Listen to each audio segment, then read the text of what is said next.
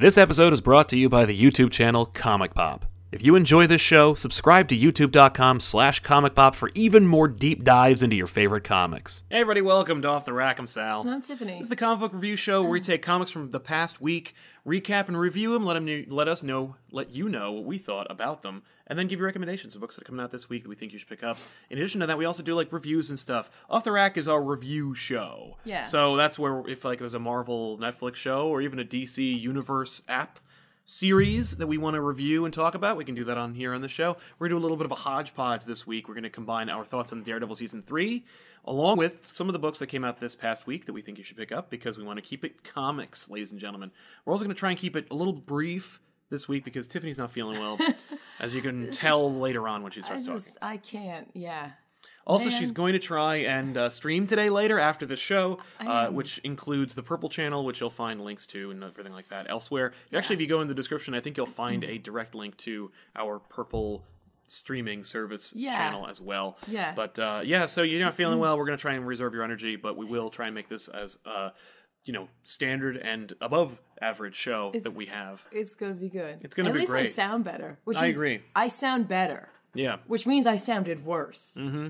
Like yesterday, the day before that, not good. Nope, it's true enough. Uh, so before we jump into Daredevil, because we have a lot of thoughts on it, but we don't want to spend too too much time just like belaboring the series, Mm-hmm. uh, we're gonna talk about some comics. So let's do it. Yeah. Uh, these are books that came out this week that I and you read, and we want to talk about them a little bit. So let me just jump over to where we are. And uh, Where, where are we? well, there's a book. There's I read quite a few books, but I only really want to talk about three of them um, this week. I only read a few books, and they were all magic based. What a shock! That's nice though. Magic. Um, you know what? I'll talk about this one first because it's just like whatever. it. You're gonna be covered up, but oh no, I'm not. I'm not okay. so much. All right, there it is. Uh, the Batman and the Maxx Arkham Dreams came out uh, number two.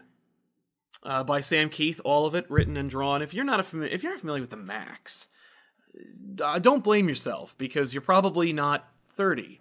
So go uh, to our back issues episode and watch all of it because we really talk about the Maxx and the phenomenon thereof. Yeah. But uh, this is fun because like it takes all the stuff that if you were a fan of the Maxx or if you became uh, a fan of the Maxx, you you may be like, whoa, the book kind of like spiraled out of control and then ended. Uh, this takes all the stuff that spiraled out of control and then just says, no, no, let's just focus on the stuff that you remember. Julie, Batman, uh, the Maxx, Mr. Gone, maybe? How about that? This uh, this ups the ante a bit, introduces some new villains, uh, not new to anybody who reads comics, but new to the series. Um, the Penguin shows up, the Joker shows up, uh, Mr. Gone shows up. This is the most silly. The first issue, I was like, there's a little bit of a little, a little bit of camp, a little bit of Sam Kiethian silliness going on. Okay. But uh, I felt like, oh, like no, but it really does kind of like harken back to the noble tradition of like Sam Kieth's The Maxx. Okay. Um, this is like a joke. Really? Yeah, and I don't mean like even I don't mean like a bad joke or like an angry joke. It's just kind of like clearly Kieth is having a fun time doing it. DC doesn't mind what they're doing with the characters, it, and nothing out of the ordinary. It's more like a more silly juvenile uh, Arkham Asylum, like your Serious House and Serious Earth, but if it also had the Maxx in it. Uh, so it's just like, what? We're in the mindscape. We're in the outback, but Joker's here, and he's been here for like he's he's been tapping into the outback for a long time.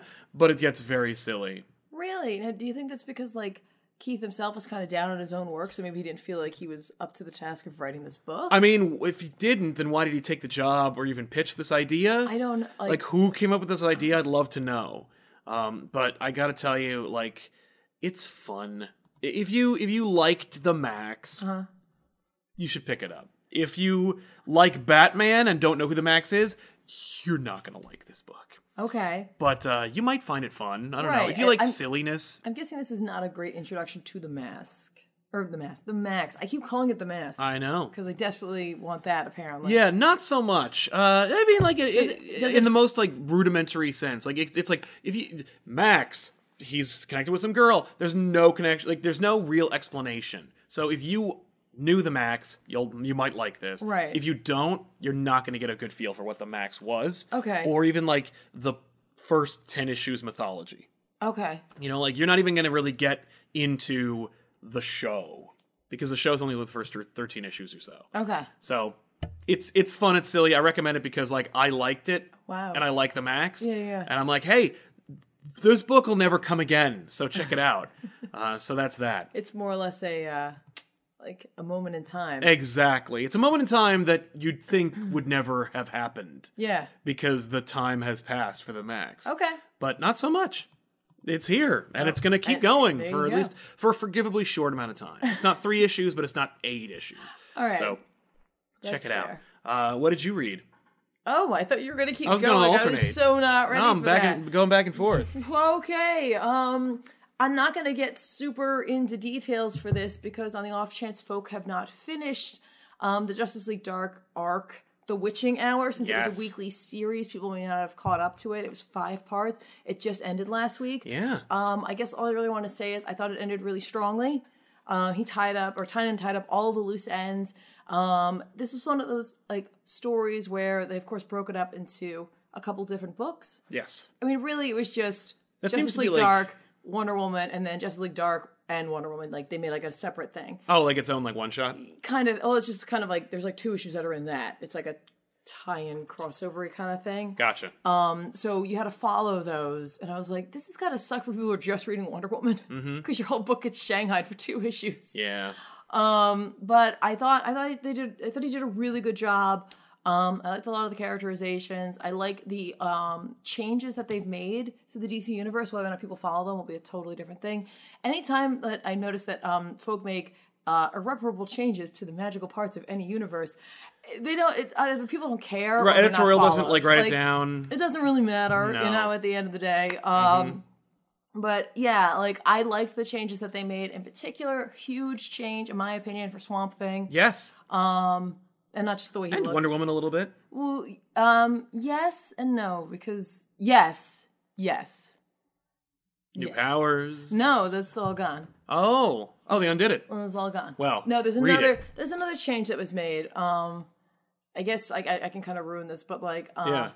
like the um, you know, like Mount Olympus, Mm-hmm. and like like the idea is that like Mount Olympus has been abandoned by the gods, Right.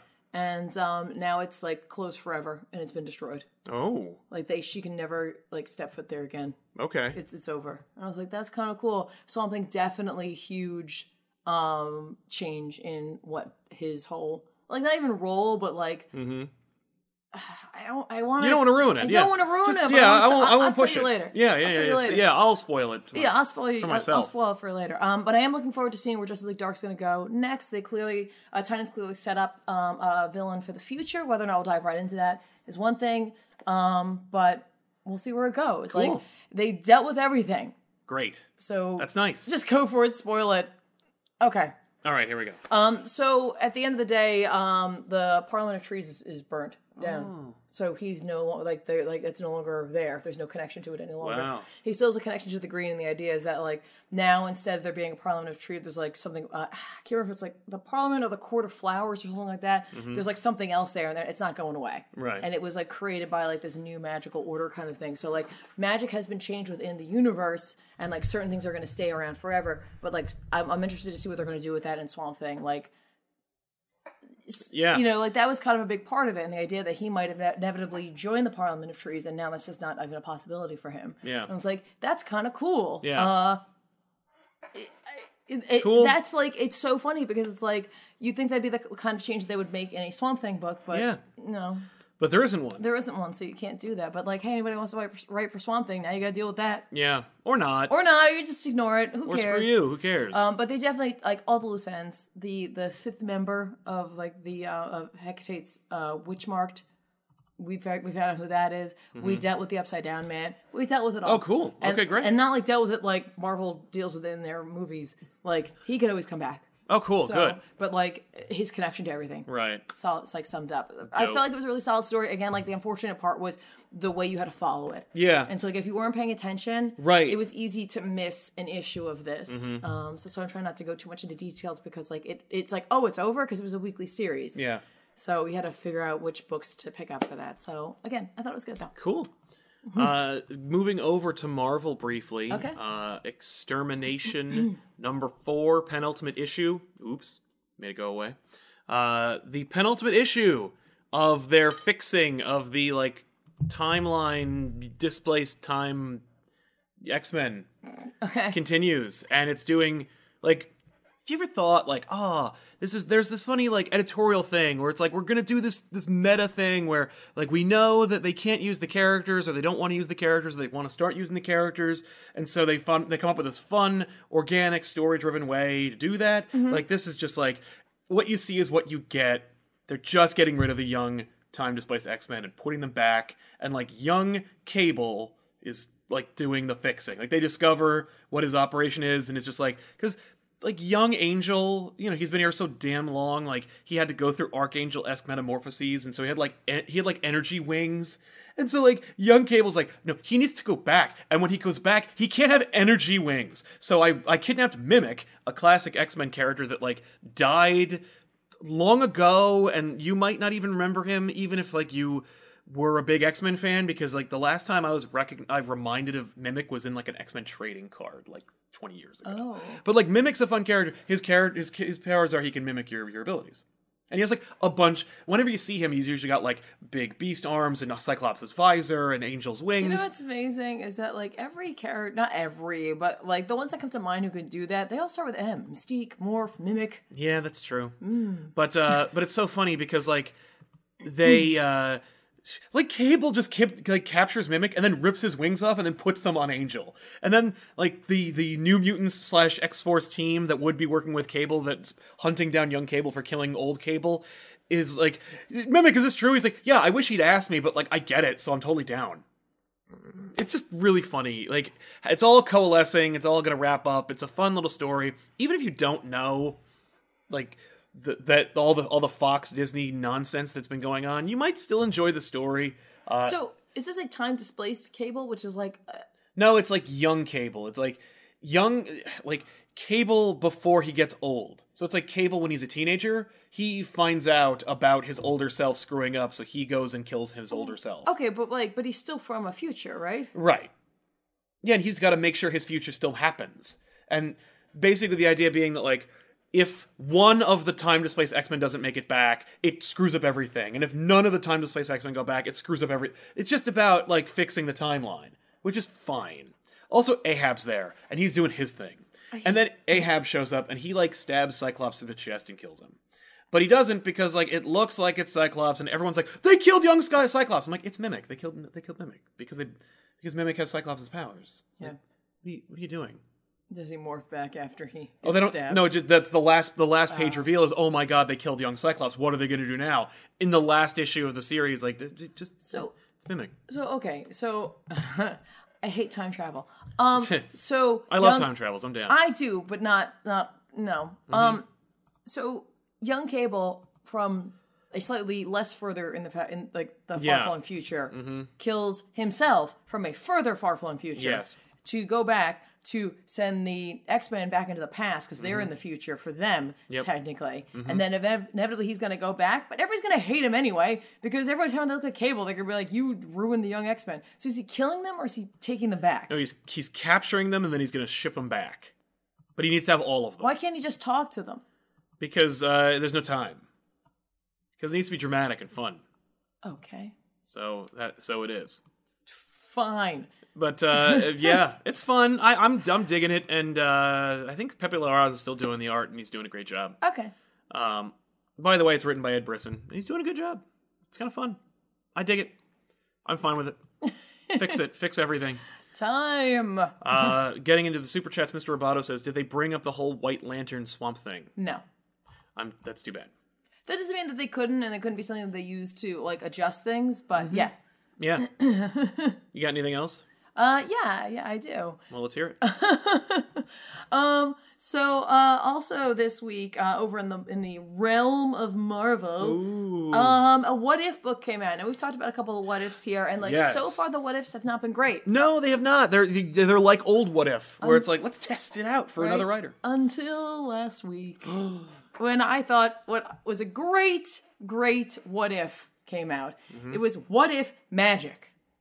Not what if Marvel knew how to What handle if magic? No, what if magic became Sorcerer Supreme? Oh. Um, and it's written by Leah Williams with art by Felipe Andrade. Um, I feel like I've, I think I've seen his art before with Captain Marvel, Yes. and um, it, I think his art is super suited for a Doctor Strange book. Marvel, Do it. what are we doing here? I mean, they just did it, they did do it. but Um, it was more for a magic book. all right, so I'm gonna be I'm gonna be perfectly frank with everybody. This is one of the best Doctor Strange stories I've read in a while. I'm putting it out there, and it's not even a Doctor Strange story, but it is because Doctor Strange is in it pretty much from the get go and throughout the whole thing, and it's great. It's a more classic Doctor Strange in a very classic costume, um, doing his like Sorcerer Supreme thing. Um, concept here is that like, what if magic like went into limbo, and then when she came back, she went and hung out with the mutants for a little bit, and then left like Westchester and was like, nah, Nah, this sucks. nah, I don't want to do this. And um, basically, like she ends up like causing a stir because like she doesn't know how to do anything with her power. She thinks she does, but she doesn't. So Strange shows up, and it's just like you can't do this. Right. And like you look, all right. First of all, you look like you're malnourished. So just come back with me. And like he ends up like she's using her teleportation powers and ends up like tricking her into going to the sanctum and he won't like she can't leave because it's like protected he's like i'm not trying to get you it's just you literally can't teleport out of here hey Right. just relax so then like they feed her and like he she gives her backstory he pitches her a, an alternative to like all of that and just being like why don't you just stay here and i'll train you Okay. I'm like, you like it's up to you. Like Yeah. whatever you want to do. And so she decides to do that. And so he teaches her the ways of magic. And like it's very interesting to see him with a younger uh student like this. I know we've seen this a lot lately. Oh, Doctor Strange getting a young female protege. Yeah. Yeah, literally twice Yeah. in the last. Uh, I know. Five But years. this one who actually has already Magic has powers. magical powers, magical abilities, and can't control them. And he looks at her and he says like, You have the potential to be the most powerful sorcerer I've ever met. right. And he's But like- don't tell Wanda. Right. But he's also like kind of concerned about this because there's a black magic within her. And he's like, there's no way we can take that out, but at least we can give it a run for its money to take you over. He's like, so we're going to do everything we can to stop that from happening. Cool. And so like we just see a lot of their training and like how like she can't do creation magic because of the fact that like she's really down on herself and like she's not allowing herself to do it because like where she kind of was reared like was not about creation, it was about destruction. So she's like, I'll never be able to do that. And like creation magic is supposed to be one of the easiest things a person can do if they're doing magic.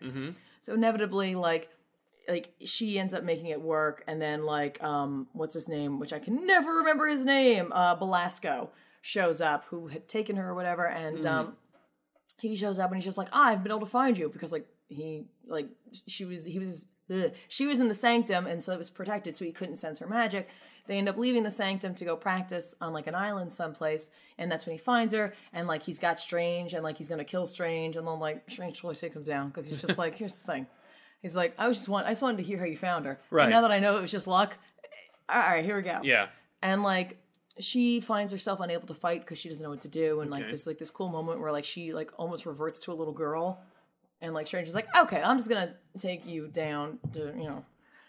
So they end up fighting, and like she ends up like killing Belasco and all this stuff, and like mm. she like freaks out at him about how like, you know, like he seems like he's so like generous and blah blah blah. Clearly, he wants something. At least when I was like in like limbo and it was like basically like hell, like I knew what they wanted from me. Right. And um, she's like, "What do you want?" Like I don't understand. And she's like, "He's like, all right, let's be honest.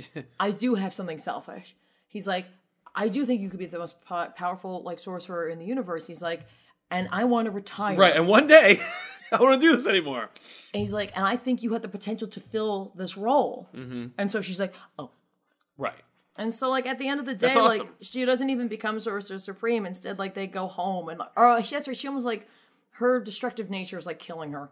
And so, like he takes her someplace where she can like let a bunch of it out, and then like they go home, and like she had a hoodie and it was like ruined, Mm-hmm. and he's just like that thing was rags anyway. And so what he does is he commissions her her own like cloak of levitation. He's like, it's not as good as mine, but uh, You'll get it one day. Also. yeah, it, it's yours, and he gives that to her, and that's pretty much the end of it. It's just a Doctor Strange story, right. And I'm just like, like, could have happened in continuity. it could have happened with any characters, and I'm just like, dang, like this is really good. Like they, like Leah Williams really got Strange, and um, like you know, just the like a caring, compassionate side that can peek through. Also, like just the right amount of arrogance and like humor with it. Yeah. Wong's in it too. It's very again very classic. Everything's Right. classic, classic, classic throughout this. He does have a giant axe, which is technically kind of Aaron. Yeah. But like costume, 100% classic Strange. Cool. So I just thought it was a really fun what if. I thought it was really well written and just just cool, just Nice. fun There you go. overall. Uh, jumping into the super chats, I want to just address everybody Yeah, here. yeah. Uh, what's it called? Crescent Medicine saying we're gonna get some Daredevil spoiler talk. Did I miss it? No. Uh, no, we are not gonna get to them. Uh, I just like to lie in the titles and the covers.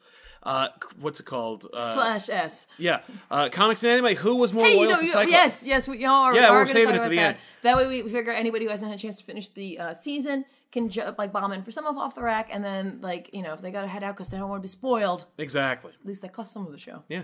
Comics and anime. Who was more loyal to Cyclops, Jean or Emma? Uh, I guess Emma, because she like went crazy and changed her costume for him. Wolverine. Yeah. What? I think Wolverine's been the most loyal to Cyclops. no, they He had a big fight. I know, but he pretty much he's he's consistent. Yeah, that's fair. You owe like Well, he's Scott- he just wants Jean or Emma. doesn't matter. I'm just saying Scott always. I think you know he knows what he's gonna get with Wolverine. He should just stick with him. Yeah, well, Wolverine died. And Mr. Roboto, uh, how do we submit what if stories to Marvel? The best way to do that is to write a best selling comic book or a best selling novel uh, or make a movie. Marvel will then approach you and offer you an opportunity to write. You will have them a number of pitches that uh, you, they will reject. You'll have to have at least a dozen pitches. Make sure that at least the 11th or 12th one is a really, really good what if book. Then you will get to submit your story to what if uh, to Marvel. That's a that's a down and dirty real answer for you. Right? Uh, Sam Anderson, what is a what is is this what if more of a why not? That's a fair point. Uh, Yeah, because it basically is just like a. Can can I just write this? yeah, except like the only the part the only part that's truly what if is if Magic hadn't stuck around with the X Men. She could bail at any time. I know, but I mean like out of the gate because yes. that way she She actually like can grow as a as sorcerer. a sorcerer, and I mean not that she doesn't, but like it's less X Men training and more like sorcerer training with the Sorcerer Supreme. So like that kind of is where it you know Yeah. changes and diverts. Uh, Jesse Sweet, Tiffany, did you read Hex Wives? Not yet, but it's on my list. Uh, jumping into DC again for my final review this week. Uh, whoops, that's us. That's us. That's us. Whoa. Whoa. Uh, we have to talk about this book, uh, Heroes in Crisis number two. I didn't get a chance to read this. Oh, you missed out on a lot. Um, really? Yeah. I, I uh, can never tell when you're sarcastic. So I, I can't always. This tell, book is is uh it's interesting because uh it, there are of course like there's the story which is like the murder mystery part and then Mm-hmm. there's like a nine panel grid that that Tom King loves and uses to the point where it's going to be retired because no one's going to be allowed to use it properly anymore uh where the superhero in question like we, we get like a little like profile you know like the first issue we got all these like d-list characters Yeah, it's the recordings. the recordings are supposedly deleted. Yes, but then they die uh, all in the first issue, uh, so we don't have to worry about that anymore. This one, we get like the recordings of Batman, Superman, and Wonder Woman, and what they're stressed out about. Okay. Uh, we get it's fun because actually there's a great like preview of this issue in which Batman is being like his spine is being broken by Bane, and it's like subject number eight seventy five or something. Like you know, it's like this is a reason why Batman would need something like Sanctuary because like he had his his spine shattered. Right. In the interview, it's more that like I have trained partners and all of them have died, and I keep failing and I'm freaking out. It's kind of a disconnect between Total disconnect. and, and has I mean, nothing like, to do with it. I mean, to be fair though, that is a that is a legitimate thing that he would be concerned about. But wouldn't you show instead like the, like Jason Todd's Right, like that the the iconic image of him holding the dead body of Robin. Yeah. that'd be great. Uh, but no, uh, let's let's focus on that. Superman uh, has a uh, thing where he's like, I don't know who I am half the time. Am I Superman or am I Clark Kent? So Tom King fundamentally doesn't understand who Clark Kent and Superman is. And Wonder Woman one time uh, snuck out of her bedroom as a child and watched Hippolyta like getting surgery or something from a big battle. And she like her her mom was like crying and screaming, and she like didn't talk about it and didn't talk to her about it, and then said like therapies for losers, and then left. Uh, also, Harley Quinn can beat up Batman, Superman, and Wonder Woman and get away with them and get away from them. Also, they killed Poison Ivy off camera. Yet Poison Ivy's dead. You enjoying this book so far? Yeah, she has a uh, she opens the book with like a little like therapy session, and uh, Harley like made her go, and then she like died, and we don't see her die. We don't see how she dies. We just see that she dies, and uh, Harley escapes from the Trinity, and then like throws a rose off of a bridge like in Spider-Man Blue, but it's Harley and Ivy. It's it's just a mess. It's also like completely disconnected from like the the the, the therapy pages don't have any narrative relation to what's happening in the action. So it's it's just a mess. Like you can tell like King wrote one thing and Didio and the rest of them like made them write another thing and it's just mashed together. It's just a big stupid mess. and it will be like. Here's the thing: it's selling great, and uh, so it'll be fine.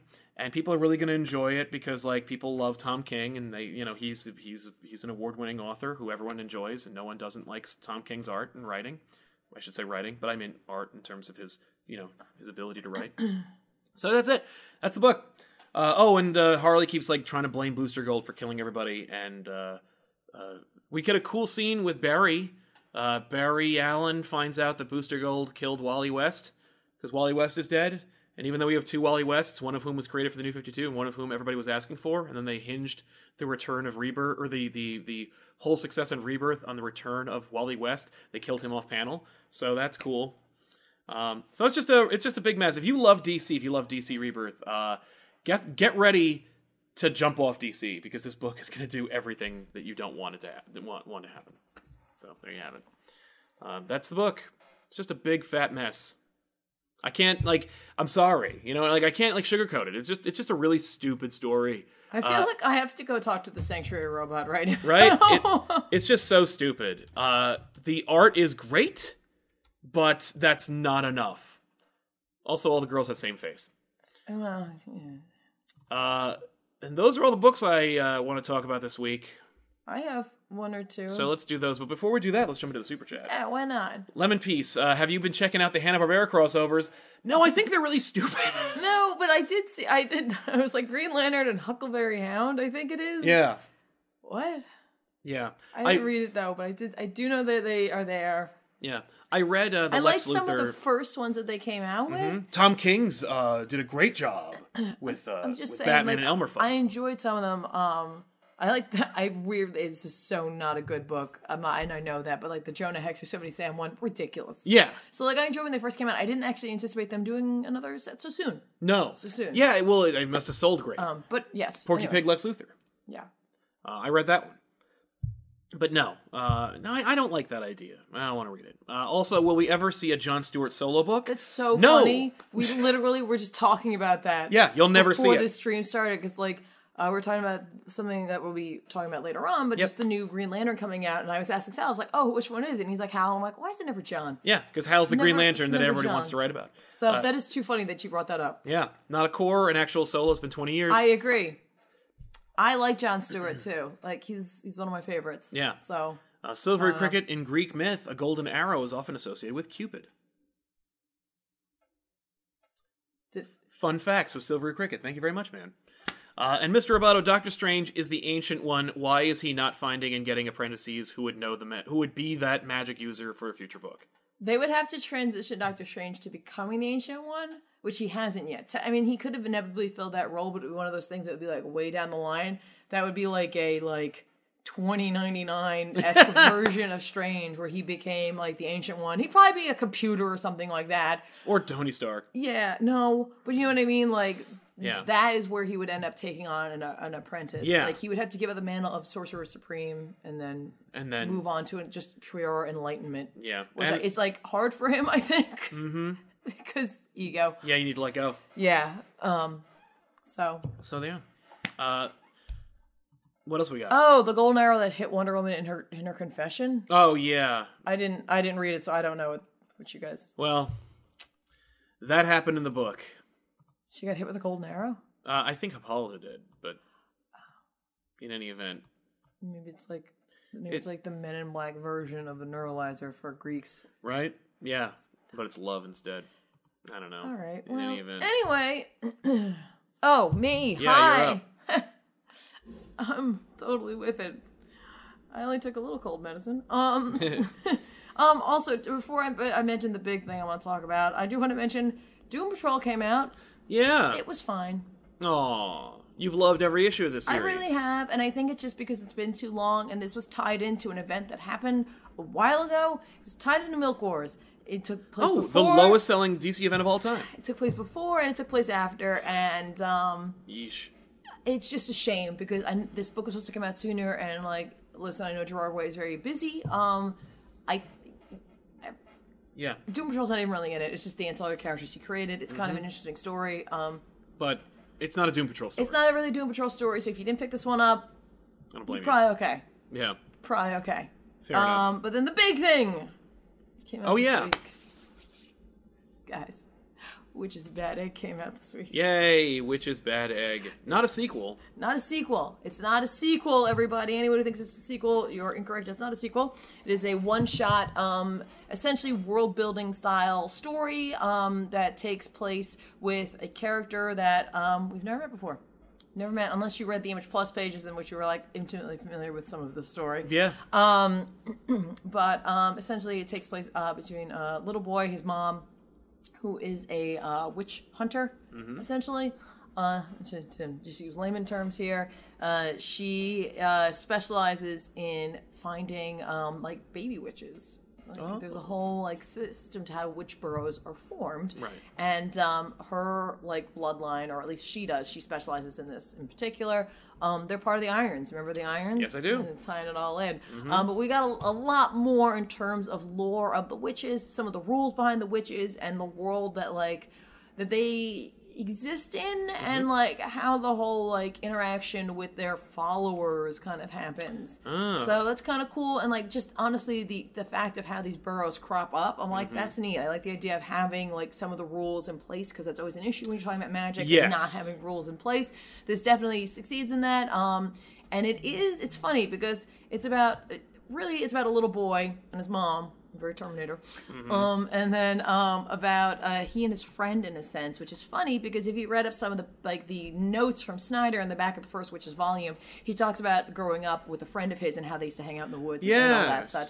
So I always felt like I feel like this is kind of a nod to that. Now, of course, those two characters I don't think necessarily portray No. Snyder and his friend, but I think he was like, you know, I'm going to talk, uh, tell a story about two little boys in a way. Right. Um, I don't want to spoil anything that happens in it. If you haven't had a chance to read it, because I know I definitely saw a comment in there that someone said they hadn't read it yet, so I definitely don't- don't, want to yeah. get into spoiler 'Cause you should get it, territory. 'cause it's really you cool. definitely should get it. It is a longer book, of course, um, so it does warrant a, a larger price tag, but I think it's worth it. There's a lot of backup stuff in the back, Yeah. notes, um, you know, uninked pages. Jock's art is a delight, of course, as always. Yep. And um, next year, Yeah, one year from from Halloween. from when it came out, we'll see the sequel, hopefully. At least that's what uh, that's the indication we got in the Scott Snyder interview that we conducted on our sister show, The Elseworlds did, Exchange. yeah. Which you can find here on this channel. Check it out because uh, Yeah. Scott Snyder was a real treat. and He really delved into a little yeah, bit so of, uh, of definitely that go check that out because yeah, Yeah. Uh, so let's jump into some recommendations before we jump into Daredevil, I suppose. Mm-hmm. Um, okay, so I recommend this book because, like, why the hell not? Check it out. Uh, Green Lantern number one from Grant Morrison is coming out next week. Uh, Grant Morrison wanted to do a Green Lantern book. It is all about space coppery and like the, the, the ridiculousness that comes into it. Space Cop. Yeah, it's uh, it's got art by Liam Sharp. Uh, Snyder said he read it and he loved it, uh, Okay. and seeing it is more crazy than reading it. So definitely pick it up. Hey, and this gives us an opportunity for another book to be on back issues where uh, maybe your Grant Morrison impression will crop up. Maybe who knows? Uh, more than likely. Usually, if I have to talk about him, that's the case. Yeah. Um, let's see. Uh, yeah, that's right. Um, oops. Adventure of the Super Sons number four comes out uh, out of twelve. It's uh, the only series that like will highlight the Jon Kent you like and remember because when he comes back in the Bendis run, uh, he will not be as you remember him. so Oh, that's a uh, shame. Yeah, this will be the last time you'll get not only. Jon you like, but also basically Peter J. Tomasi's version of Jon. the cover's kind of fun. It is very fun. Very also, fun. uh, Damian. Oh, good. I was gonna say it's like weirdly like Scooby Doo-ish. Yes. Uh, Damian's a monster now, so. And I don't mean like a physical like beast. I just mean like he's a psychological terror and, a, and a creepo. I legitimately thought he was a monster. I was like, oh. So again, like this is the only series you're gonna get where you might like Damian anymore. right. Um, man, uh, Aquaman has a mega event that's been going on. Yeah. Uh, the Drowned Earth, uh, Justice League number 11 comes out. Check it out. It's part two of Drowned Earth. Uh, it is a cool series. I enjoyed the last chapter Okay. and uh, it's a neat idea. It's just you know like elder space ocean gods come to Earth and they're like, "This is mine," and they flood the Earth and turn everyone into fish monsters. That way, everyone doesn't die when they flood the Earth. Uh, and Aquaman's powers are stripped from him and given to Black Manta because f you. Okay. And so, you know, it's just like it's just cool stuff. Uh, Wonder Woman gets some cool armor. Otherwise, it's also a cool. Uh, it's a neat idea, and I like what they're doing with these kinds of events because they organically mesh into each other. It's not. It's like what they did with the Witching Hour, where it's like it goes from one to the other. You. It reminds me very much of like when Marvel used to do the annuals as an event, um, but also how they kind of used to do it. Right, right, right. and I, I think it works. If it doesn't work now, it'll work in the trade. Right. Okay. So check it out. Uh, also, coming from uh, Marvel, is a series that fu- that is coming to an end. That cover is a it's a low blow, guys. Yeah, Death of Inhumans number five comes out. I've loved the series. I'm going to continue to love this ending. I have no doubt about it. Check it out. It's just it's just so good. Uh, I can't wait to read the rest of it. Check it out. Nice. Um, I am so so excited to talk about this book. Uh, Marvel Knights number one comes out next week. This is a the 20th anniversary of Marvel Knights number of Marvel Knights debut. Uh, Donny Cates said that he kind of got into Marvel from Marvel Knights, like Okay. so many of us. Marvel Knights represents everything good that you remember about Marvel, everything that you like about Marvel, uh, all like the innovation and and like high quality talent and interconnectivity that Marvel like displayed when Marvel started to like not just make a name for itself, but more win the hearts and minds of the public and of the culture Right. this is a like there's a love letter to it.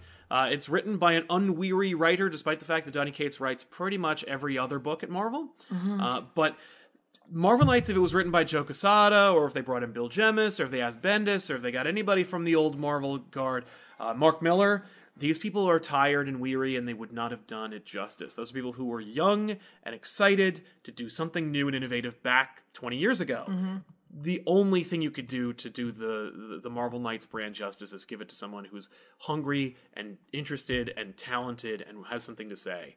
Uh, we are going to see Matt Murdock, Frank Castle, uh, all the Marvel Knights characters that you love and enjoy uh, working together, crossing over, and I'm hopefully uh, because it's a six issue series, we're going to see a lot of like great, I don't know. Uh, examples of what it means to be like a street level Marvel character. Okay. So I'm I'm digging this uh, this idea. Uh, if nothing else, go out and find the old Marvel Knights series because like even if they're not good, they are at least original and, and interesting. Um, Fantastic Four is a Marvel Knights book. Uh, Yeah. you know, check it out. Uh, but there's a lot of stuff way better, like Punisher Marvel Knights and Daredevil's Marvel Knights, and uh, it's just even the Spider-Man Marvel Knights book is crazy. Uh, so check those out because it's so good. Uh, and check this out because like I want them to succeed Yeah. on this idea. I want them to bring back what I like. Right, remember. right, right.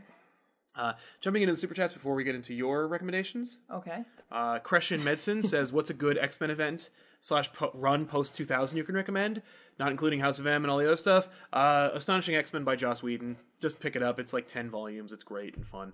Uh, it's also got John Cassaday art, so it's just terrific. Nice. Uh, read that, and it'll be like, oh, X Men, yay! How what happens after that? also read uh, New X Men by Grant Morrison. You'll enjoy it. Okay. And Mr. Roboto, who would write the Marvel Magic line best? Well, me. No, I'm kidding. Um, I'm kidding.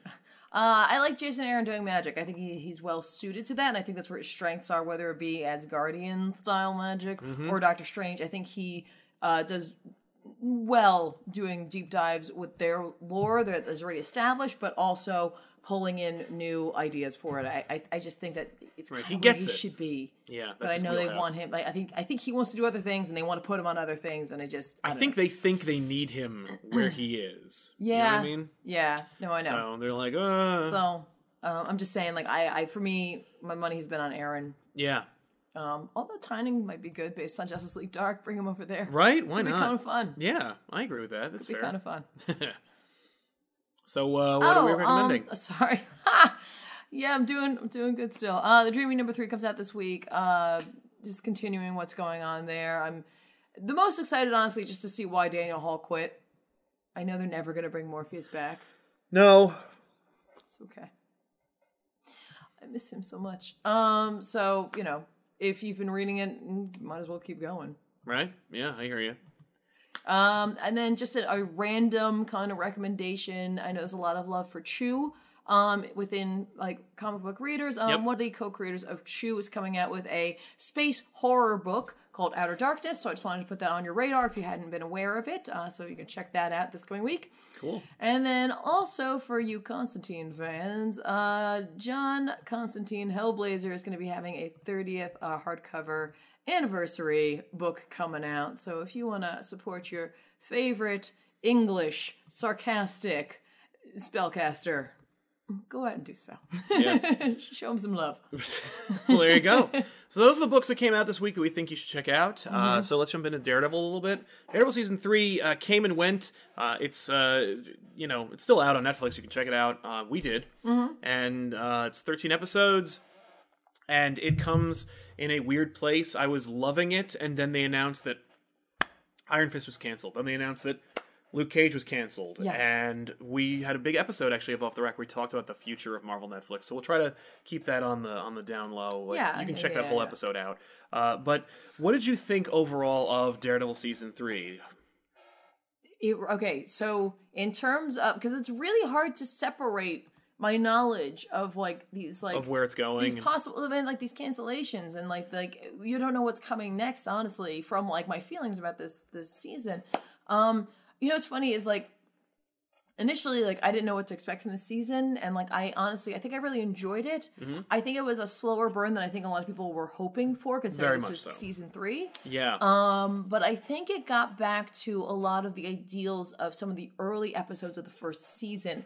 In fact, like pretty 100% on that one because when I started playing it, my Netflix, when I opened up my account, because you would watch the first episode, I had fallen asleep. I was exhausted.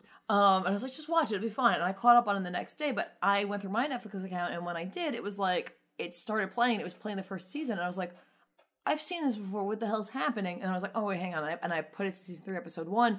And a lot of what was being said and done and shown in that first episode was stuff that was like an echo of the first episode from the first season. I was like, that's cool. Thank you for like like kind of setting the like world that like we're going to be entering into again. Yeah, we we like we did this thing over in season two. Yeah. we introduced Punisher. We we we really pushed with the hand. Mm-hmm. Um, you know, we really kind of played up the little like magic a little bit. Uh, Yes. so we're gonna get back to our roots and talk more about like things that make Daredevil Daredevil. Even though and and also you know like it or hate it, people really found Daredevil season two to be uh, a slog. People didn't like it very much. Uh, I, whenever I talk to anybody about Daredevil, they're like, "Yeah, season one and three are awesome."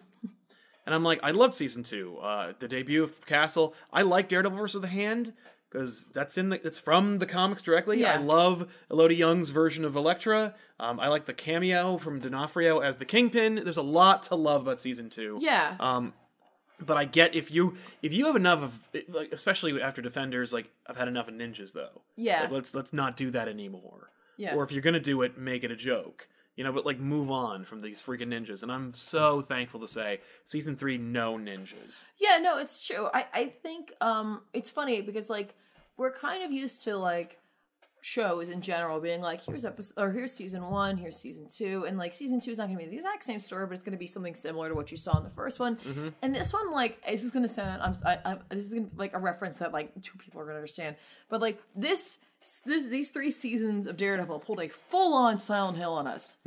Season one and season three are pretty much like Yeah, they're like one after the other. Mhm. and then like season two was almost a standalone season. Right.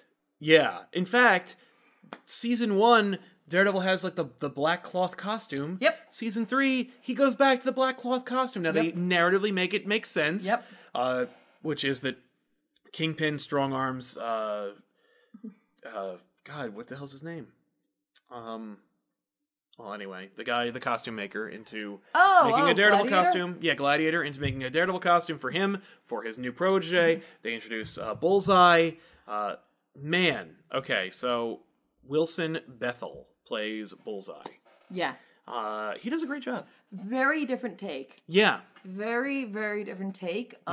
Um, never actually call him that. And um no, I no, they never say it. They never, never, never say it. Um, but really like interesting Mm-hmm. version of that, especially in the like overall like theming of this season. Which Yeah. for me the theming was guilt. Right.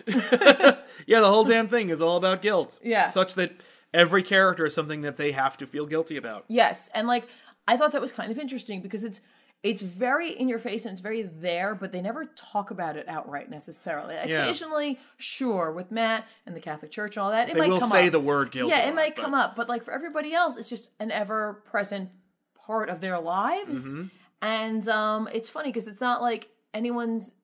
It's not like anyone's just like, oh, you got to get over. Like you know, like you have to forgive yourself or you have to like live with it. But like, Mm-hmm.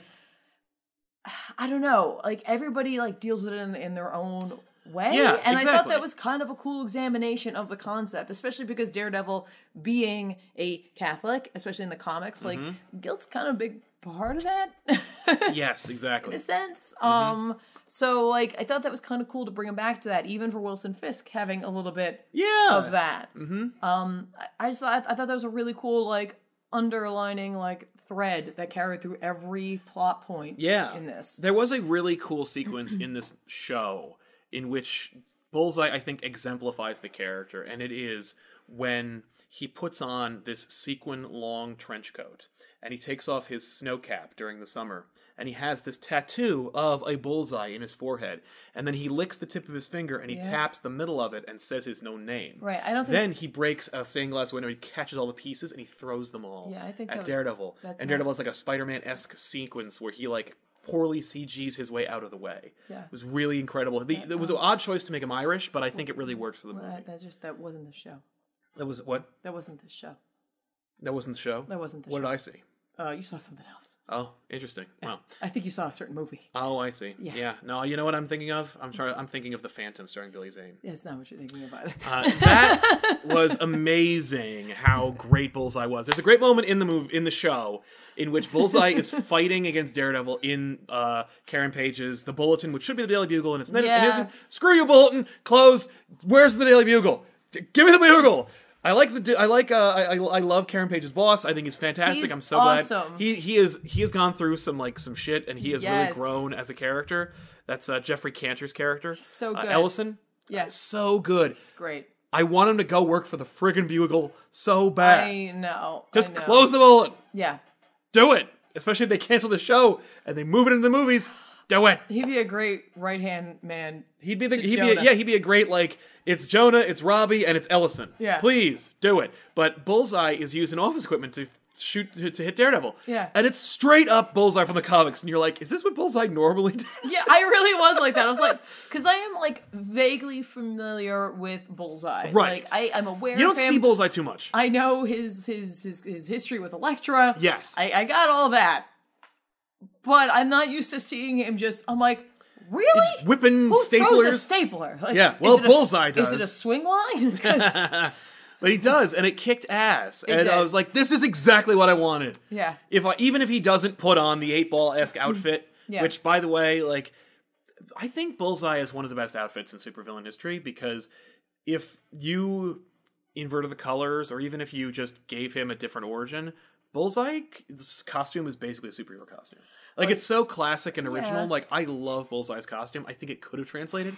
I'm glad they didn't. I'm, I'm almost glad they didn't do it, but I'm also a little sad they didn't. Like the fact that when we saw Daredevil fighting Bullseye, and Bullseye's wearing Daredevil's real suit, and Daredevil's wearing his black ninja suit. Yeah. I'm like, oh, they should flip costumes. Like Daredevil's Matt is basically wearing a Bullseye costume, Right, right, right. it's black and white. Yeah. Why don't they do that? What? They didn't do it, but it was still cool. Right, right. Um, now, there's something you pointed out, and just in terms of talking about costumes, real quick. Um, Daredevil, partway through this um, season, realizes that he's not strong enough to take down Bullseye. Goes to Fogwell's gym. Great. Thumbs up for that. So awesome. So incredible. Um, you know, he has, of course, the voice in his head this whole time Oh, the Kingpin. of the Kingpin being there. When I was a boy. Occasionally, his father shows up too. That was great. Kind of cool. Really like those sort of like, um, like visualizations of your own internal conversations that Yes. you're having. Absolutely. Um, but he starts getting these ropes out, the, the, the, these Muay Thai, Muay Thai ropes. yes. And he puts them on, and all of a sudden you're like, that's like very evocative of Frank Miller's like the Daredevil. And I was Yeah. like, that's really cool to like take that and like try to make that a, a true visualization and give a reason for Yes. why that could exist. Like Exactly. that's neat. And it almost in a weird way, the longer he wore them, made it more like the black like clothes because he's almost wearing clothes. Right. just in It a way. basically just, yeah. Let me It's get on just a, clothes. a black 'Cause He takes sweatshirt. that off, put a hat on. You're just you're just Yeah, now you're just a dude. regular guy. Um, but when he puts those on, it makes it more of a costume. Right. And I'm like, that's that's really that's a, this is a good call. Like the more he gets into being Daredevil for the right reasons. Yeah, the more he actually starts to put on a superhero type Yeah. Mm-hmm. costume. Yeah, it's really cool. Um, everybody does a great job in the show. There's nobody that was I was like, get out of here. They even did something cool with Nadeem. Yeah, because at Who, the like, gate we were just like, like okay, I don't like you. like I get it, Nadeem. You're a go getter. Yeah. You're gonna get yours. And by Yeah. the time that it happens, I'm like, oh. Yeah, he gets dragged through the mud. a hundred percent, totally dragged through the mud. Um, but I, you know what? Like, ne- I, seeing it in the aftermath, like, and, and being able to look back on it, like, Yeah. that character arc, everything he did was hundred percent. He had to do those things, right. And again, that whole guilt factor plays in over time as he's making his choices. Yes, exactly. Um, jumping into the super chats really quick, just Sure. Mm-hmm. because I don't want to end the show before we talk to everybody. Uh, BM Gray, did you do you think that Spider-Man in the MCU would ever sort of disregard the Netflix shows by having the Bugle appear and having Ben Urich work there? That's my biggest fear is them doing that. Yeah. Um, because once Ben Urich shows up, that is the official like last nail in the coffin for the Netflix series being in the MCU in any Yeah. way. Um, the fact that they cast the lady who plays Black Mariah as the lady whose son is killed in Civil War uh, during Age of Ultron was my way of being like, oh, they don't give a shit. Right, but I mean, luckily, like she portrays such a different individual. I mean, like, yes, it is the same actress. Literally the same actress, But- and the show was coming on at the same time. I know, I know. It's the out. same actress, but like she does, I think, do a, a decent job of portraying two different individuals. Black is not that lady. It's No. not like she was like undercover as a No, bereaved, no, you know, I- but I think it's mother. also like the average movie going audience doesn't even know. No, no one's gonna I- get them confused. Yeah. But at the same time, I was like, that was a clear and like that was a clear acknowledgement of I don't give a shit. Yeah, yeah. Um, Pricey Yeti 420. Do you guys uh, you guys catch the Peter versus the Parker versus Morales wrestling poster? Yes. Yes, I did. Uh, I remember seeing um, some like spoiler bullshit in my like news feeds well before the show would have been finished by any reasonable adult, and uh, it said like Spider-Man cameo at the end of Daredevil, and I'm like, yay! And it's just a joke about names. Fine. Uh, it's cool. It was a fun little, fun little thing. I thought that was cool, but at the same time, not a cameo. Yeah. Just a, just a joke. Just a, you know who could have signed off on that? Nobody. Right. That could have just been a prop department being like, oh, you need a poster? Here you go. right. It could have been Miller versus Bendis, and it would have been still fun. But Right. like, that's as important as as it was. All right, let's talk about some other characters. Yes. Uh, Karen Page. Karen Page redeems herself in, in, in my eyes a little She bit. She does because like every decision she makes in this series so far, I'm just like, oh my god, just die. Yeah, it's always the worst Just- choice. When are you gonna die? And I'm like, Bullseye's in the show. Karen Page will die in this show. Here we go, Karen. Justice for Ben. You're gonna die. Uh, I, I, I, halfway through the show, I was like, I really dig Karen. Like, I kind of liked how it went on. Yeah. Deborah Ann Woll uh, loves playing Karen Page Right. and loves doing this stuff. And seeing her uh, tweets and stuff about the show when it was coming out, I was like, it kind of endeared her to me a little bit. Where I'm Yeah. like, she really seems to like playing this character. She's the only one who showed up for for Punisher.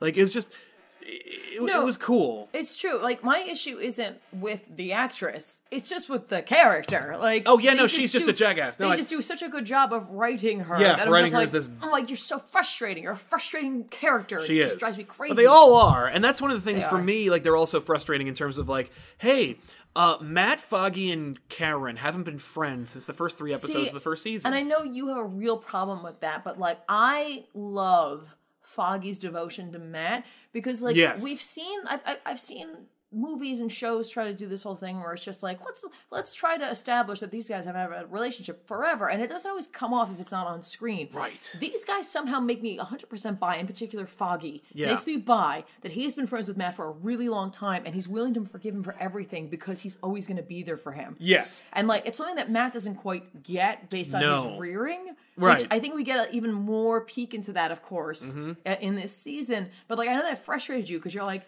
you're like, but like Foggy. but can we see it? yes, but like for me, I'm just like there's something about the way that he portrays Foggy Nelson that I'm just like. I buy it. I Yeah. buy that he's like, no, like I, I, you just, you don't know Matt the way I know him. No, that's true. Uh, and he's just like, and not just the pe- person, the character I'm talking to. I mean, you, Sal, you don't know him the way I know him. All right, no, that's fair. Uh, no, I dug Foggy. Uh, Foggy's been annoying for the first three seasons, or the first two two seasons, and Daredevil or and Defenders. Yep. Because like, uh, don't be Daredevil, and I'm like, that's the only reason why I'm watching the show. I want him to be Daredevil. If his entire supporting cast knows he's Daredevil and tries actively to keep him from Dare- being Daredevil, we're basically watching the Incredible Hulk again, and I really, really can't stand Hulk shows. Right now, I don't, I don't like. But it looks like they finally got over it. Yeah, I point. mean, like, here's the thing. Like, I understand Foggy's motivations for not having him do that. He's like, because you could Right, die. because if, if any of my friends were Daredevil, I'd be, I would, I would be like, don't do that anymore. Right, exactly, and also like there's the legal ramifications of it with he's which he's well. I'm culpable, of. yeah, Like, exactly. So like I get that. It's when everyone else is like, and I'm like, okay, I got it. Thank you so much. Um, But Mm-hmm. Yes. Mm-hmm. yeah, I love Foggy. I think he's I think he's great. Um, I I loved him in this like all of his turns, getting to meet his family, Yeah. Mm-hmm. kind of understanding where he comes from, his portion of his guilt of like going on and becoming an attorney as opposed to running the deli. Yeah. And like part of his family being like super on board for that and like some of his family being like, You shouldn't have done that. Yeah, being resentful of it. Yeah, and it's just like, come on, everybody, get Uh, over yourselves. Great send off for Peter McRobbie, aka Father Lantom. Oh my god, what a great like exploration of his character too. Yes. because again, don't forget, I accidentally started watching the first episode of the first Right. season. So you're He's like, in yay, that. there he is. And then he comes back in this, um, of course, and we get to know a little bit more about him and his role in Matt's life. Mm-hmm. Um, and like his role in keeping a certain secret in Yes. Matt's life. uh, that also introduces Joanne Whaley's version of Sister Maggie, who Yes. they drop names uh, of her in the end of Defenders. And I'm like, yay, they're gonna do Born Again, and they kind of did a little Sure. bit, little little crack mirror like alternate version of, uh, Yeah. inspired by Born Again, but not in any way an adaptation of Born Again. Yes. Um, because I was expecting it to be like, okay, so Kingpin finds out he's Matt, and then he puts him through the ringer, and he blows up. Fog- he finds Fogwell's gen. I'm like, oh, he's gonna blow it up. Like, we're gonna get that scene where he says like it was a great like piece of work, Kingpin, and it's a shame you, you signed it. Yeah. We did get the taxi cab in the water. We got a couple of cool visuals. yes. But uh, yes, but, they didn't do it uh, um, hundred percent. but but Whaley's portrayal of Sis- Sister Maggie, what'd you think? I loved her, was but I mean, great. like there there was part of her that reminded me of my own mom, so you know. Yeah. so that was always like, Yeah, it was really nice. Mm-hmm. Um, I I liked her like sassy, no nonsense, um, tough love. yes, Um, Like us, like well, not all of us, the audience, but like some of us uh, in the audience knowing who she is and her, um, you know, like interaction or her relationship to Matt. yeah, Um, and being able to see like her little like hints of that, and for those who didn't know that was coming, right. it's cool. Yeah. like, Uh, just real, just a lot of great stuff. Uh, all the all the supporting characters and cast members did a really wonderful job with Yeah. what they were given. Um, I, uh, I I love, of course, seeing uh, D'Onofrio playing the Kingpin. I, I was waiting to get to him just because it's like He's so great. he's phenomenal. Yep, he's he's movie cal. They're all movie caliber, but like uh, Spider-Man three had better be Spider-Man versus the Kingpin. Yeah. Like, especially if they end this show, the only like solace I will get is knowing that they can finally put the Kingpin into the, the, the MCU. Yeah. Here's the thing: he's like he can work in that mo- in those movies because he never curses and he's intent. Like, it, it- like I right. the yeah. only reason why he shouldn't work in the MCU is because they kill every villain. Yeah, Uh, but I don't think they will because they didn't even kill the Vulture. So I think they'll kill this. So, uh, but so I think they'll keep him, and I would love to see him there. he was But like he does such a good job. he was show. such a like just, a it- visual, just an acting treat. yes, but it was also like it was an incredible slow burn. Yes. Because like we had kind of seen him get his like roll on in the first, but like he was also kind of under the thumb of the hand. right. That's why they call it that. Puns. Um, but um, in this, it was like he seemed diminished initially, Mm-hmm. and then of course as we go through, we realize just how not true that that is, Mm-hmm. but like just how deep his machinations go. And I mean, Right. like, Yeah, I, that was a I really- get to use that word because I'm talking about the kingpin. Like, yeah. ah, Yeah. Like- no, that was that was a and that's kind of like a new development for that Kingpin. Mm. We did, like we never really in the show directly established the fact that he is like a a, a genius. Yeah, Who is always 10 steps ahead. Yeah. And they act like he's always been like that. But it works in a great like sidestep way where it's like no, we can retcon in that he's always been this like brilliant. sure, And it works to like a frightening degree. yeah, like Great. it was utterly incredible um like it like the way they wrote him and the way D'Onofrio pulls it off. Mm-hmm. I truly was looking for him to be torn down. Like I was right on board with Matt Oh, yeah. every step of the way. I was Yep. just like, no, you got to take him down. Like it's fine, just do it. I'm totally on board with you. I don't even care about the idea of like future stories you could tell with the Kingpin. I'm just so invested right now in his destruction. Yeah. because he is just such a virus. Right, exactly. Uh, by the way, really quick, Oh, um, the Red Samurai. Uh, what did you think about the parallel with Nadeem and Matt Murdock's father with the phone call? Thought it was a great moment. Yeah, it was nice. Uh, it was great that like Nadeem gets a, gets justice and redemption, and uh, yeah, I could see the parallel between Nadeem like doing a sacrifice as this, as his, as Matt's father did. So yeah, I get it. Uh, Comic Goblin. Well, not just that, but like the phone call. I think he's talking about the one where he's in the gym and he's on the. Oh on yeah, the when he phone. calls him, yeah, yeah, and yeah. it's just like you're gonna, they're gonna, you're gonna think that like I'm, I'm like, a, I'm a bad guy. yeah, but like I'm not, I'm not a bad guy. Like Right. I was like, that's yeah, that's very brilliant. and I, much his father. And I think again, like it's a like really clever way uh, to get Matt's head out of his ass sometimes. That like it's not just him, Right, it's not all about you, Matt. exactly, which is easy for Matt to, to right. to and also like I I think it helped too to like for him to better understand Nadeem and like that like he is a, a good person. Right. Also, hearing him say it, no, like he knows he's telling the truth. so Right, right, and really also to like give Matt the opportunity, like to allow for the potential for forgiveness. yeah. Uh, Comic Goblin honestly felt Foggy was the best character in this great season beside the villains. Mm-hmm. Never felt he had crazy moments like some of the others' amazing season. Yeah, no, like Foggy's moments, I think were like a little quieter, but they still had a lot of strength behind them. Mm-hmm. Yeah. Like the decisions he makes, he steps up to be a hero in his own way, Mm-hmm. um, and he really comes into his own. Like, like, and they do a really good job, as you pointed out, visually with him, where like he's wearing the expensive suits, and they mention those, and then inevitably he gets back into his classic like Foggy, I'm a poor attorney, Yes. like outfit. And Yeah, his like, dumpy or like really fun. right. Um, and finally, Charlie. Cox as Daredevil. Uh, he's so great. He's he's incredible. Yep, he's just terrific. absolutely incredible. Um, yeah, I mean, I was. I, were you done talking about the Kingpin? Oh yeah, yeah, no, we can, Oh, we sorry. keep talking about uh, I was. about I was not quite done with that. Um, only because like we have an opportunity to see him um have a one to like one on one with Karen Page. Yes, that was a great sequence. It's just and like you know it's I can imagine how intimidating it must be to do a scene with D'Onofrio because he gets so into this role. You, you, you, I, I feel like she probably would have expected to be beaten to death, like as an actress, because he's so intense. Like, I would love to meet him, but I'd also be like afraid of him desperately. like, because yeah, he's, he's he's just big. He's larger than life. Right, but like uh, we had the opportunity for like she. I think she certainly held her own in that sequence. Um, they like get they go toe to toe on Yeah. that, and uh, certainly she gets uh, a pretty low blow on him. That like I love that D'Onofrio just doesn't seem coming, or like Yeah. Kingpin doesn't seem coming, and D'Onofrio delivers that to us one hundred percent. Exactly. Just uh, just absolutely, absolutely love D'Onofrio. Um, of course, his obsession with Vanessa. I desperately hoped that Vanessa was not going to be able to come back. Yeah. just to hurt him yeah. because I just wanted that so badly. I was like, oh, maybe she's dead, and nobody will tell him. And oh, that'll really get him. That'll really get him. Or I just want to see him hurt. Or like she'll land, and then immediately she'll get arrested. Ooh, and I was just like, anything, anyway. That stick it like, to him. yeah, I was like, I wanted that so badly. yeah.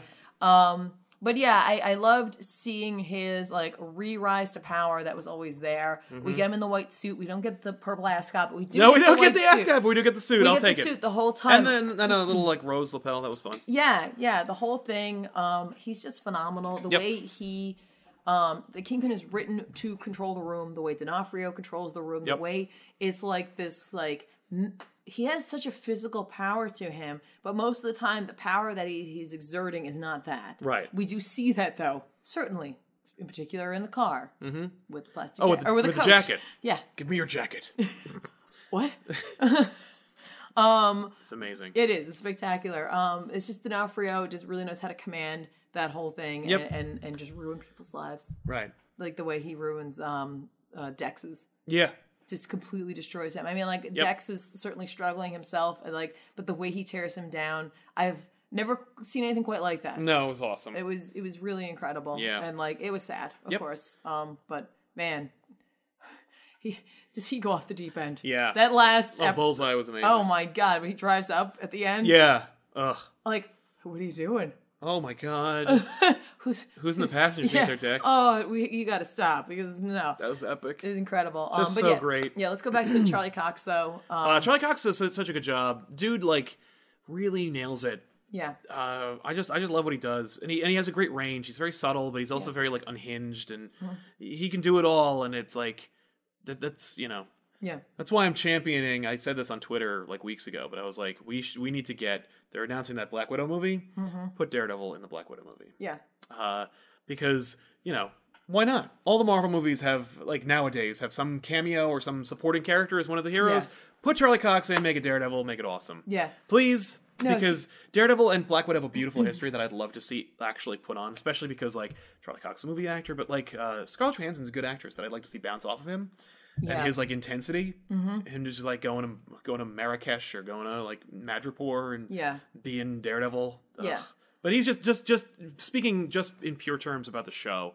Uh, the fact that he can like play the character in terms of like doing the lines and doing the the, the, the blind thing and also but he can also be phys- the physicality of the role Yeah, I mean, like, and it- it's funny when you meant that you mentioned the blind, like being blind and portraying a blind, Yeah. like character. I think he does a really phenomenal job of doing that. And like, I, I every once in a while, I find myself thinking about like the little subtle things that he's doing Mm-hmm. that like those of us with sight wouldn't like think twice about. Like the way he's able to train his eyes to not look to at not anything. looking in their eyes Yeah, Mm-hmm. it's it's really phenomenal because like I know like I'm my eyes are like all over the yeah. place. I'm when he infiltrates the when he when he infiltrates the prison and he's trying to pretend like he's not blind yes, that is some acting that Yes. like really works Yeah, it's a guy who can see pretending to be blind, pretending to not be blind. yeah It's it's dude. just amazing Pretend yeah. to be. disguise a dude pretending to be another dude Um, like, but he also in this season, I, and like, yes, in the first season, the second season, I feel like this season he had an incredible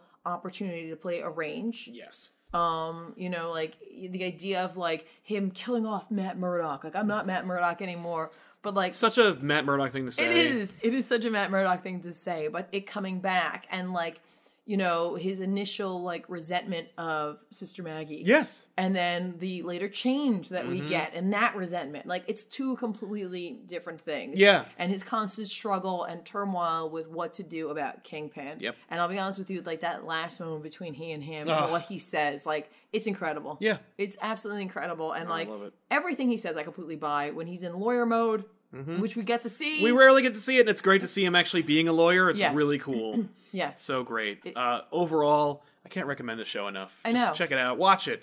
I heard that like viewership dipped on this show by like fifty seven percent or something. Yeah, it's like they didn't. It's like people didn't believe that it was going to pick up. It's trust me. Like if you did not finish this season, please do because Yeah. I'm telling you, the, the it is a slower burn, mm-hmm. but like it is yeah. necessary. Even the Karen episode is great. yeah, and honestly, like yeah, the Karen episode actually is really strong. I know it's, It's really, really, good. really that would be the episode if I had was just like if I had seen seasons one, two, and Defenders, and I heard there was an episode just called Karen, I'd be like, pass. yeah, but like this was incredibly. It was it was very good. Yeah. Um, and honestly, like even with the slow burn, I did not feel like this was stretched out. No. No, I was actually really glad we got 13 episodes, although Yeah. I think, again, with all the Netflix shows, you could have done it nine or something, but I'm glad we didn't. Sure. I wanted more. I wanted more, and we got it. Yeah, yeah. So that was great. It was it was just so good. Um, Yeah. Just, uh, everybody was so great.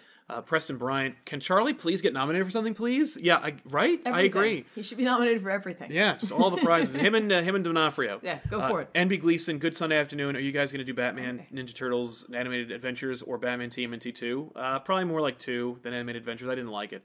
Uh, or or fifty two, or a comic line on how bad Future's End is. Uh, we'll never do a comic line about New Future's End, but we will probably do uh, fifty two in the future. Nice. So that'll be a little insight into the shows Mm-hmm. that we're doing elsewhere uh, on this channel. Yeah. But yeah, uh, Daredevil season three is great. Uh, I want there to be more.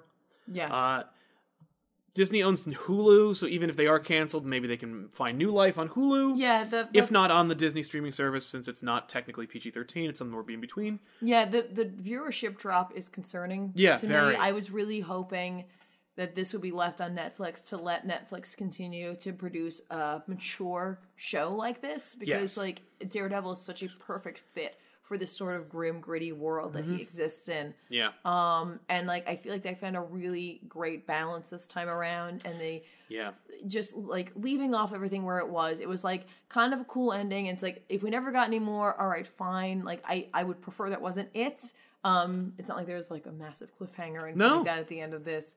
Um, but I think they also have the potential of having set something up. So Yes. it's just cool. Agreed. so check it out, watch it, and of course, don't forget to pick up your books this week because uh, we recommended a whole bunch of them, and we think they're going to be great. And uh, I want to thank you so much for hanging out with us. Mm-hmm. And if you want to see more uh, of this duo doing video games, I think what are you going to play? I think Spider Man. Spider Man sounds good. I think that'll be the best call. I think so. I'm not ready. Like I've been playing Red Dead Redemption, but I don't Mm-hmm. But think I. I don't think I'm ready to put that out there. Although this is a pretty classic moment. I'll talk about it later. Yeah, but uh, go into the description, grab a link uh, to our Purple channel, uh, and you'll be able to watch more of that in a little while. Yeah. But uh, thank you so much for hanging out with us, and of course, a special thank you to our super chatters who Yes. donated to the show and make this channel possible. of course, if you want to help make this channel more possible, you can always go to pi- Patreon.com/slash Comic Pop and uh, help us out on a monthly basis. I don't remember what the I think it's monthly. I think it's monthly too. So on a monthly. monthly basis, you get early access. Uh, you can watch back issues right now. Uh, Super Sons is out right now, so check it out. Um, and of course, I want to give uh, just a really quick shout out and a thank you to the people who made the next couple of episodes of Elseworlds possible. Thank you so much to Scott Snyder for appearing Incredible. on last week's episode of Elseworlds, and a big special thank you to Dan Schoening and Erik Burnham for being on this week's upcoming episode of Elseworlds. Mm-hmm. Uh, I'm traveling, so I won't be able to do a live show, but you still get Elseworlds. Yeah. and it'll be all about the IDW Ghostbusters and Ghostbusters. is all worked out So really well. It really did. It so check did. that out and uh, stay here. And of course, don't forget to like this video, subscribe here to cha- to Comic Pop, and click the bell to get notifications every time we go live. Because Yeah. when you like these live shows, you need to get the bell clicked, otherwise you won't know there's something. yeah, you don't get the, the thing or whatever. Exactly. And also, I want to say thank you so much to everybody for the well wishes for me getting better and my stupid cold. Yeah, It's gonna be a good winter if I've already had two colds. That means fall. you've, you've built up immunity now. That is not what that means. That's not how that works. Not at all. But, not for uh, me. No. Thanks a lot for hanging out with us, everybody, and we'll see you guys next week. Bye. Bye, guys.